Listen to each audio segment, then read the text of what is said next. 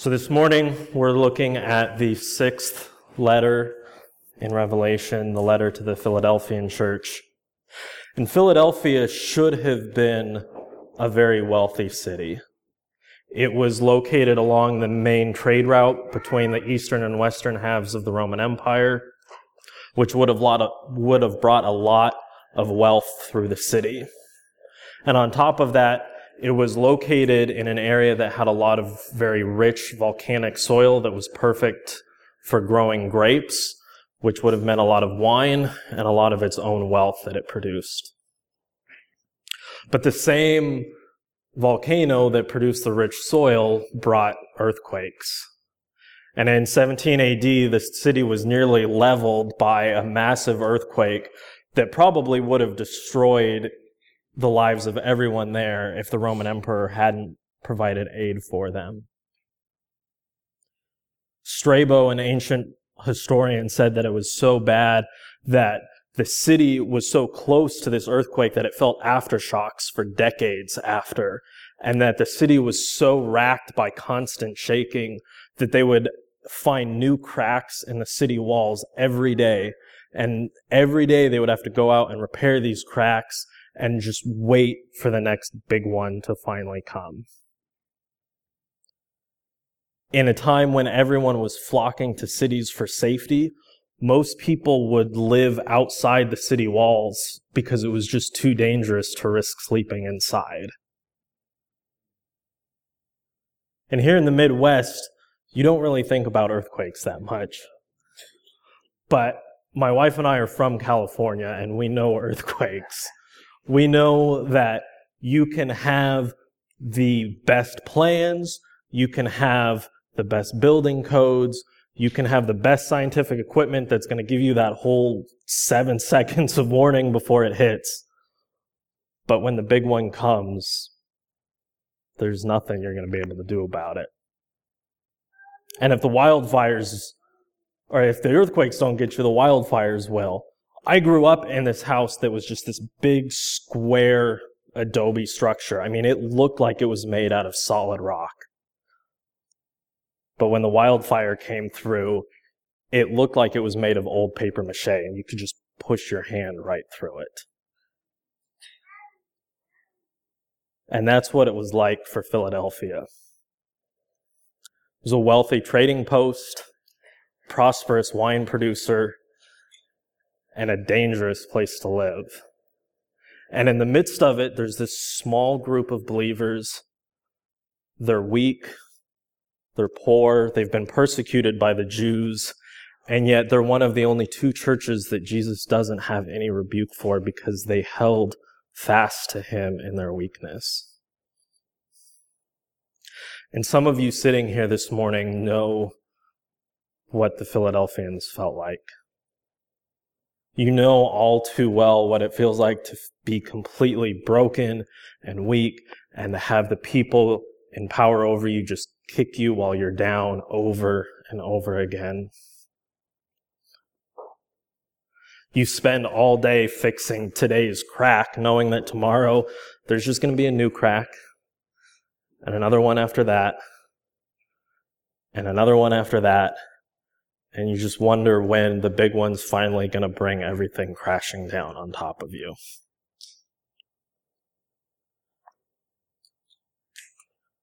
And that is who Jesus is writing to here in Philadelphia.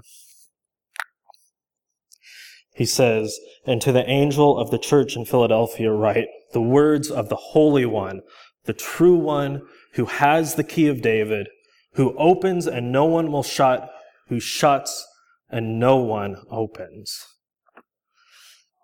This is how Christ identifies himself to the Philadelphians. And there's so much here. This is the driving force behind everything else that he has to say to them. And we can't understand what he has to say to them unless we first understand what it is that he has to say about who he is. He is the Holy One. This is a title used throughout the Old and the New Testaments to describe God, and there can be no doubt that Jesus Christ is God Almighty. John 1 says that no one has seen the Father, but he who sits at the right hand of the Father, Jesus, he has made him known. If no one has seen the Father, then that means that any time God reveals himself to his people, that's Jesus. When God walked through the garden with Adam and Eve, that was Jesus. When Moses asked to see God's face, and God said, You can't do that, that would destroy you. But I'll let you look at just the hem of my robe through the rock. And just that was so glorious that it made Moses' face shine forever. That was Jesus. When Ezekiel saw God seated on his sapphire throne, looking as though he were made of fiery metal, and he, he fell on his face like a dead man because he couldn't bear the sight of it. That was Jesus. When Isaiah saw the angels flying around the throne, covering their faces and their feet, and crying out to one another for all of eternity, Holy, holy, holy is the Lord of hosts. The whole earth is full of his glory. They were singing about Jesus. And when Isaiah saw that and fell on his face and cried out, Woe is me, I am undone. That was Jesus. He is the one who spoke the universe into being and sustains it moment by moment. He is the one who made his everlasting covenants with Adam and Noah and Abraham and David. He is Adonai, Elohim, Yahweh, the God of Abraham, Isaac, and Jacob. He is the Holy One of Israel. He is the true one. He is the authentic and faithful Messiah. Even now, as believers, we look around the world and it makes a lot of promises to us. Jobs that promise success and provision, relationships that promise identity and safety, cars and houses and clothes and stuff that promises us status. And in the end, we always realized that it was, it talked a big game, but it was just that. It was talk. And yet we still think maybe this time I'll get what I want. I'll get what I need. C.S. Lewis said, It would seem that our Lord finds our desires not too strong, but too weak. We are half hearted creatures fooling around with drink and sex and ambition when infinite joy is offered to us. Like an ignorant child who wants to go on making mud pies in a slum because he cannot imagine what is meant by the offer of a holiday at the sea. We are far too easily pleased. And that might be the best thing that Lewis ever wrote, but there's one problem with it we're not ignorant. We've been to the seaside. We know what we have in Christ. And yet we think, yeah, but the, the slum is pretty nice. We've tasted of the feast of Christ and we still think, yeah, but those mud pies.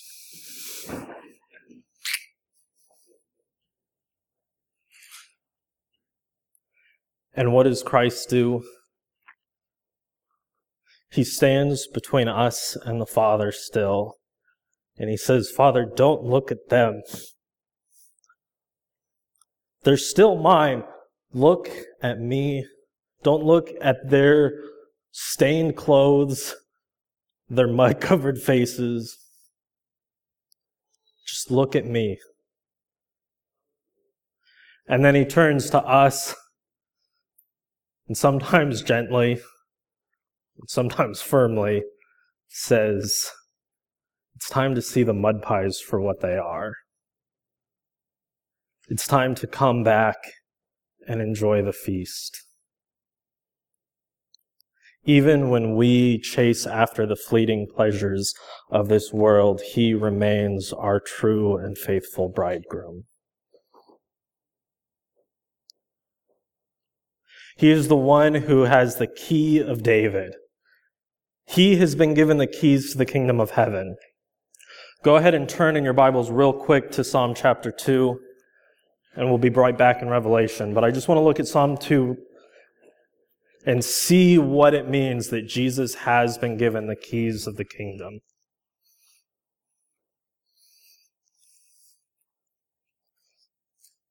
Why do the nations rage and the peoples plot in vain? The kings of the earth set themselves and the rulers take counsel together against the Lord and against his anointed, saying, Let us burst their bonds apart and cast away their cords from us. He who sits in the heavens laughs. The Lord holds them in derision. Then he will speak to them in his wrath and terrify them in his fury, saying, As for me, I have set my king on Zion, my holy hill.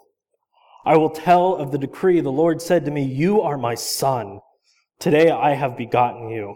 Ask of me, and I will make the nations your heritage and the ends of the earth your possession. You shall break them with a rod of iron and dash them in pieces like a potter's vessel. Now therefore, O kings, be wise. Be warned, O rulers of the earth. Serve the Lord with fear and rejoice with trembling. Kiss the Son, lest he be angry with you and you perish in the way, for his wrath is quickly kindled. But blessed are all who take refuge in him. See, the problem is we still believe the first lie the devil, the devil ever told us. You can be like God. If you could just manage to kill him, you could be king you could be the one on the throne. And that's what all of our sin is. It is treason and attempted assassination. And what is Christ's response? He just laughs. Humanity plots and it counsels and it arms itself for battle. He doesn't pick up sword and shield. He doesn't meet them in battle. He doesn't meet violence with violence, he just laughs. And he has just to speak, and they fall away. But blessed are all who take refuge in him. He is the one who opens and no one will shut, who shuts and no one opens. He told the disciples before he ascended, All authority in heaven and on earth has been given to me. There is no one who can countermand his orders. He's already won the victory. He has defeated sin and death. He has closed the mouth of the grave and opened the gates of heaven, and there is nothing that can change that. We know that there is nothing in all of creation that can separate us from the love of God in Christ Jesus our Lord. Remember Philadelphia. Remember Edgewater, who it is that says these things to you.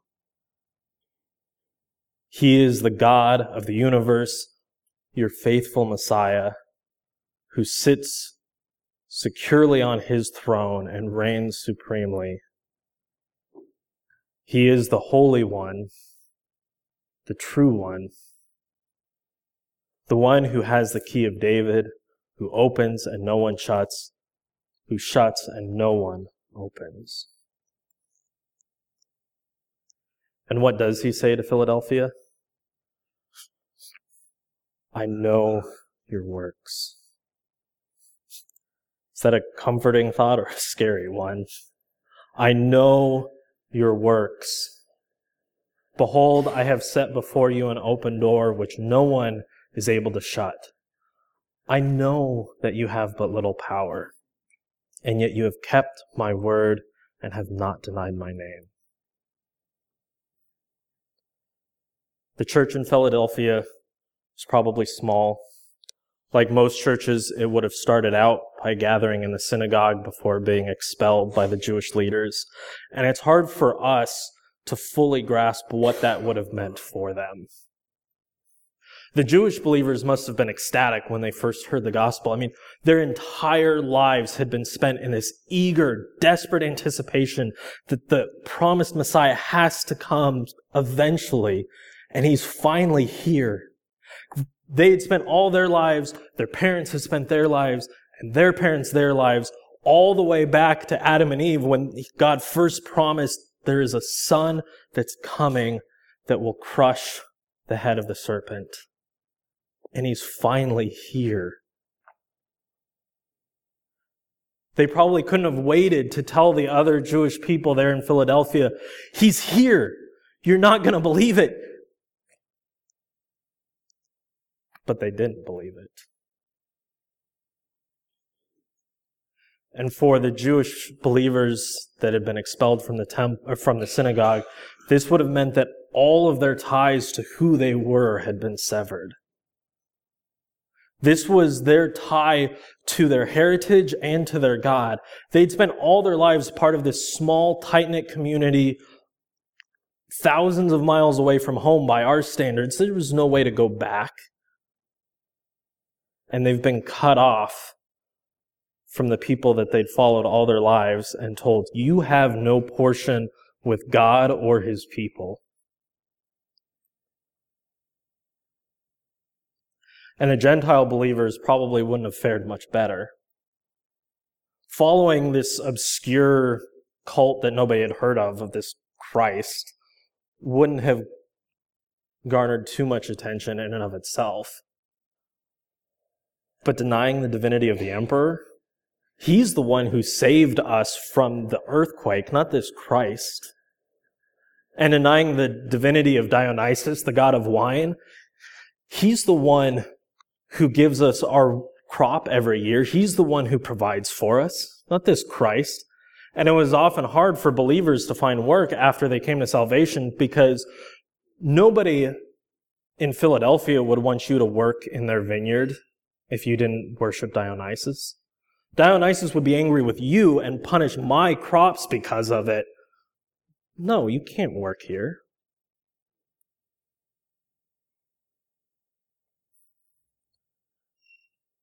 And through all that, they held on to Christ, only to be rejected now by these leaders who so ostensibly claim to follow the same God that they do.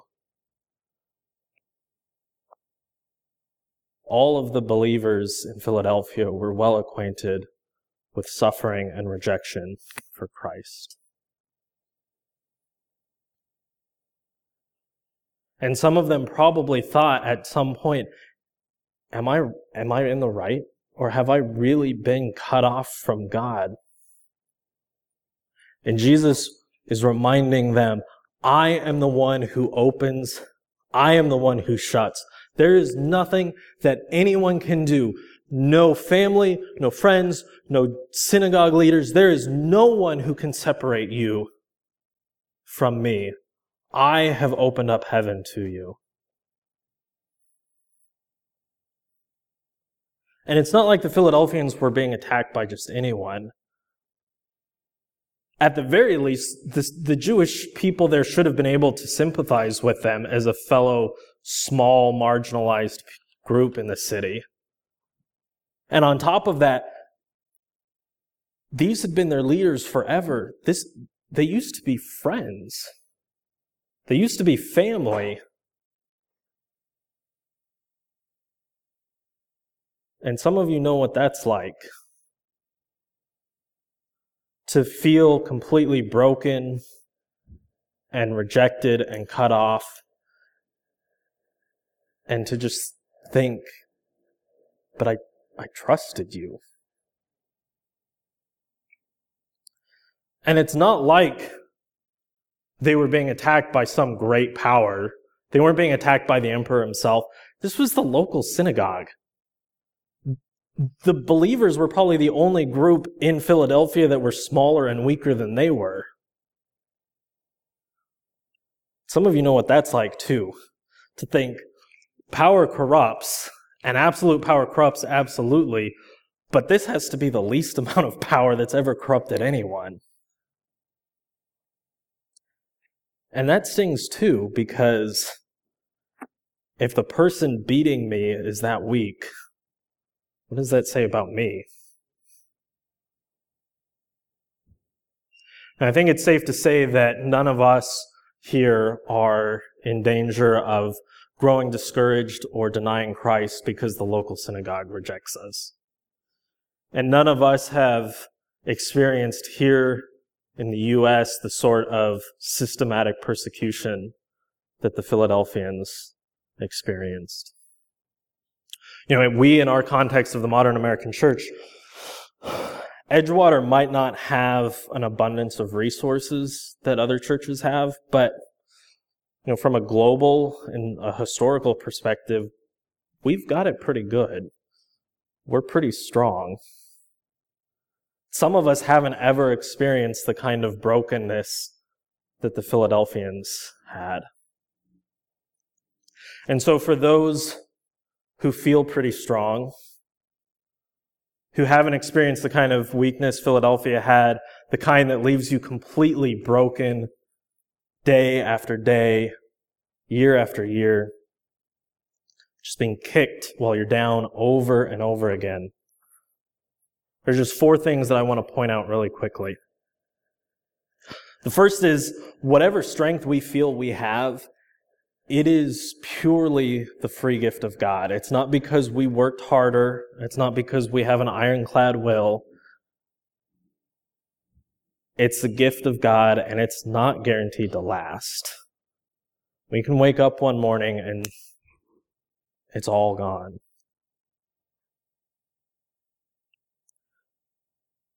Second, as we saw in Psalm 2, God doesn't admire our strength. God doesn't need our strength to accomplish his purposes. He finds it contemptible. He just laughs at it. He just laughs. And what did the only person with real strength do when he saw the weakness of others? He didn't sit back and think, well, I'm glad I'm not like them. No, he got down in the muck and the mire with his people and gave them his strength. He invited the weary and the heavy laden to come to him that he might give them rest. And finally, for those of us who feel pretty strong, spiritually we are all this weak. We're all as weak as the Philadelphians. It's just easy to forget it when we're so comfortable. But this is our true condition without Christ. Not all of us know what it feels like for the Philadelphians. But I know some of you do. And what is it that Christ says to them? I know. I know your works. I know that you've suffered for my name and I know that you have held fast to me.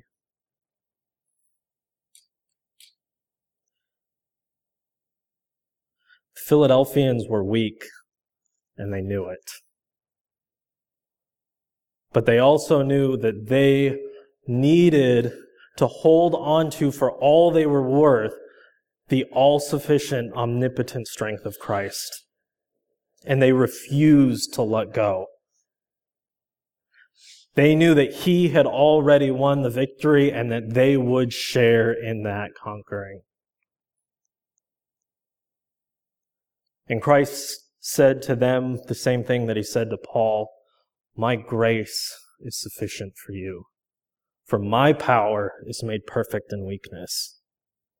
And I think the Philadelphians were able to say wholeheartedly with Paul, Therefore, I will boast all the more gladly in my weaknesses, so that the power of Christ may rest upon me. For the sake of Christ, then, I am content with weaknesses, insults, hardships, persecutions, and calamities. For when I am weak, then I am strong. So, all of that just covers Jesus' opening statements. We haven't even gotten to what he actually has to say to Philadelphians. But like I said, that is the driving force of everything that he has to say, that he is God Almighty, their Messiah, the reigning king, and the rest of the letter is about what happens when the weak hold fast to his victory.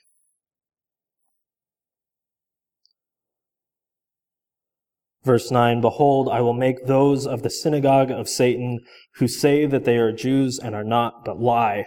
Behold, I will make them come and bow down before your feet, and they will learn that I have loved you. He knows your suffering. He's not blind to it. He hasn't forgotten it.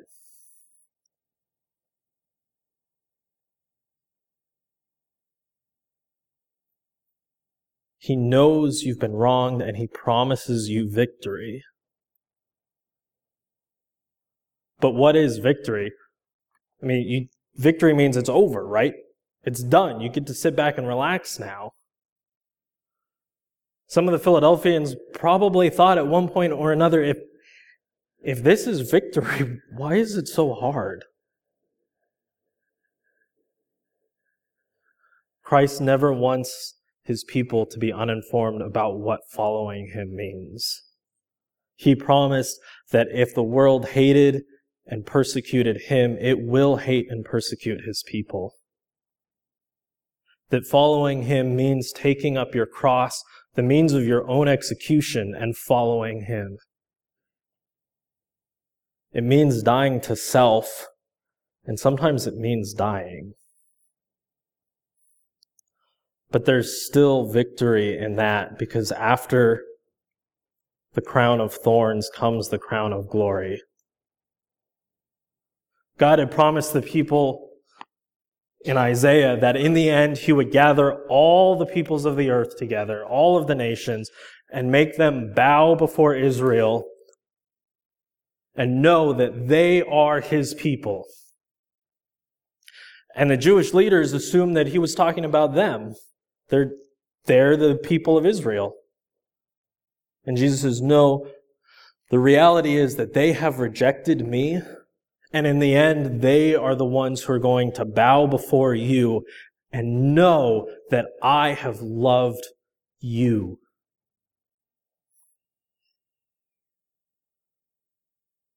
Some of you have been treated like you're worthless. Just a number a cog in the machine, a product to be used and thrown away. And Jesus promises in the end, I will hold you up for all of creation to know this one's mine. I love her. I love him. the good news is, as hard as things are right now, it's going to get worse before it gets better.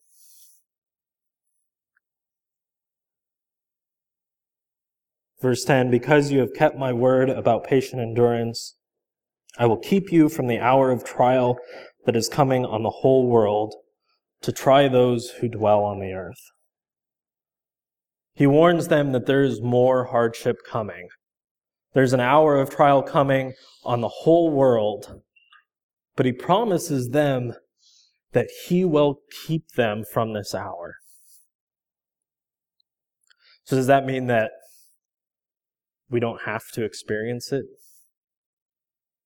That we'll escape unscathed? The language that Jesus uses here is the same that he uses in the high priestly prayer in John 17 when he says, I do not ask that you take them out of the world, but that you keep them from the evil one. We're still in this world. We still experience the onslaughts of the evil one, and I think it's safe to say that in that hour, none of us are going to feel strong.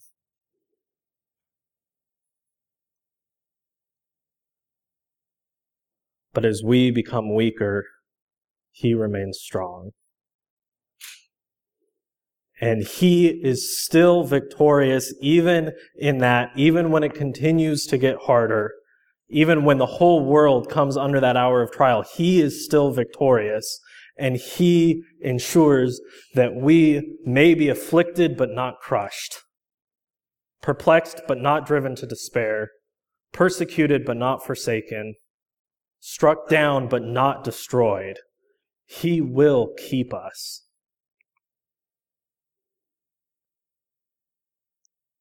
I am coming soon. Jesus knows the weakness of his people. And he knew that Philadelphia and we needed that by now. I am coming soon.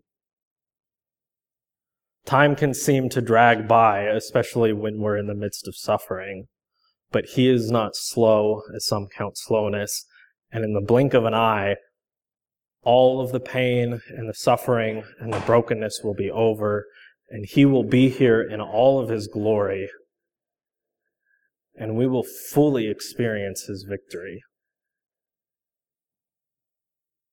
And he's, in the light of his imminent return, he exhorts them, hold fast what you have so that no one may seize your crown.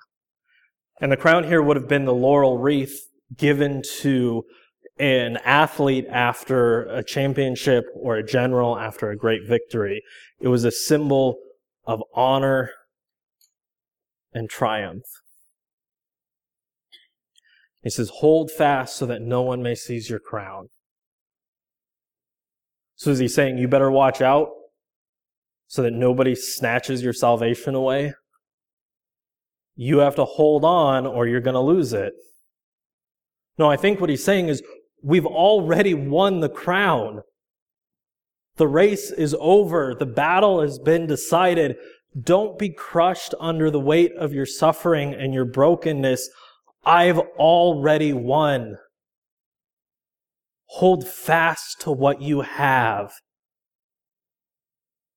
And what you have is Him.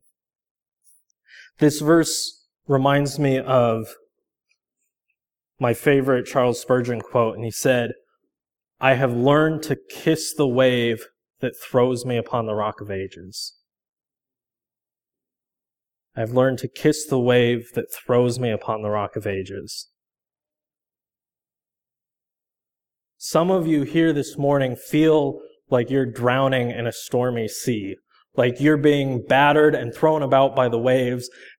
And as your lungs are burning, you slam up against that rock. And when that happens, there is nothing in all of the world that could persuade you to let go of that rock. And that is what Jesus is saying. Hold fast to what you have. Hold fast to the rock of ages. Hold fast to me.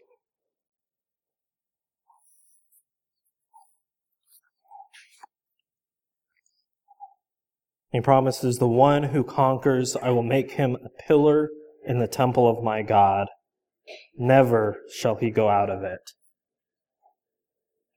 John tells us later in Revelation 21 that there is no temple in heaven. For its temple is the Lord God Almighty and the Lamb. There will be no temple, just the pure, unfiltered presence of Christ. And he says, I will make you a pillar in my temple, and you will never go out of it.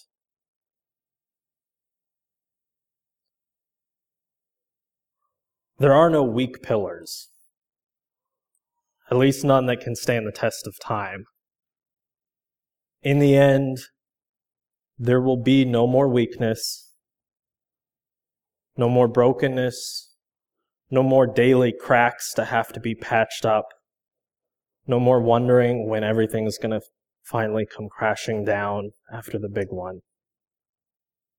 Just standing in the presence of Christ, fully secure fully at rest. And in case there could still be any more doubt, he says, And I will write on him the name of my God and the name of the city of my God, the New Jerusalem, which comes down from my God out of heaven, and my own new name. God doesn't give names idly. When he gives someone a new name, they become what he has called them. You are Simon, the son of John, but I will call you Cephas, Peter, the rock. And I'll be honest, I look at Simon and I don't see somebody who's very rock like. He's hot headed, he shoots off his mouth. If he lives by any code, it's if you're going to be wrong, be boldly wrong. But Jesus says, No, Simon, I'm going to call you the rock, and you are going to be the rock.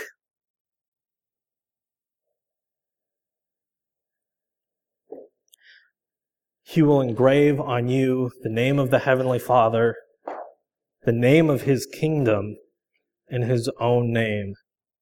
There can be no doubt that you are a child of the Father, a citizen of the kingdom, and His bride. And in the end, He will hold you up for all of creation to know this one is mine. I love them. He is the God of all creation, your faithful Messiah, the reigning King. He is coming soon. He who has an ear, let him hear what the Spirit says to the churches. Let's pray.